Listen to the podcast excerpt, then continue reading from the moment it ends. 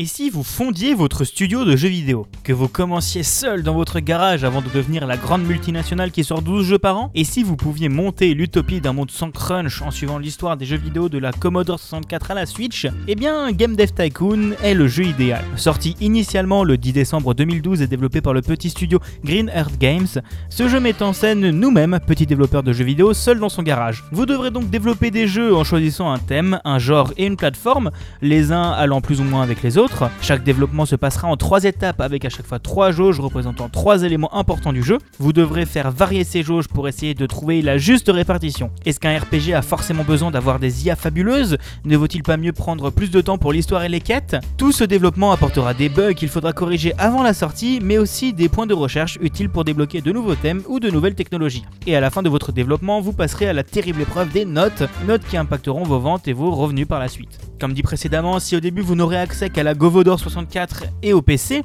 le jeu va suivre l'histoire réelle des jeux vidéo avec l'arrivée de Nivento et Vena dans la course des consoles ou les débuts du G3, plus grand salon du jeu vidéo qui pourrait avoir un impact marketing très fort sur vos ventes. Vos recherches vous amèneront aussi à développer vos propres moteurs de jeu pour profiter d'améliorations comme la 3D, les sauvegardes ou encore les mondes ouverts.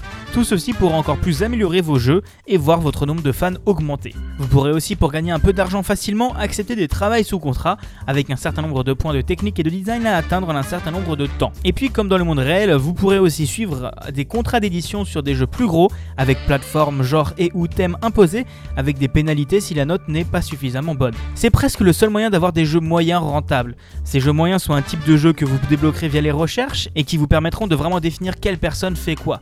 Puisque oui, à partir d'un certain niveau, il vous sera possible de déménager pour embaucher des employés en fonction des capacités que vous cherchez et de faire des recherches bien plus avancées. Pour conclure, Game Dev Tycoon fait partie des premiers jeux indépendants que j'ai achetés. Au prix de 10€ sur Steam, il tourne sur presque n'importe quel PC et vous fera passer du bon temps en vous donnant les clés pour coder des jeux de vos rêves comme Portal 3. Bourré de références à cette industrie que l'on connaît bien, il vous fera sourire quand vous entendrez parler d'une coopération entre Nivento et Vony, mais attention, n'essayez pas de craquer le jeu, sinon votre entreprise pourrait très mal s'emporter.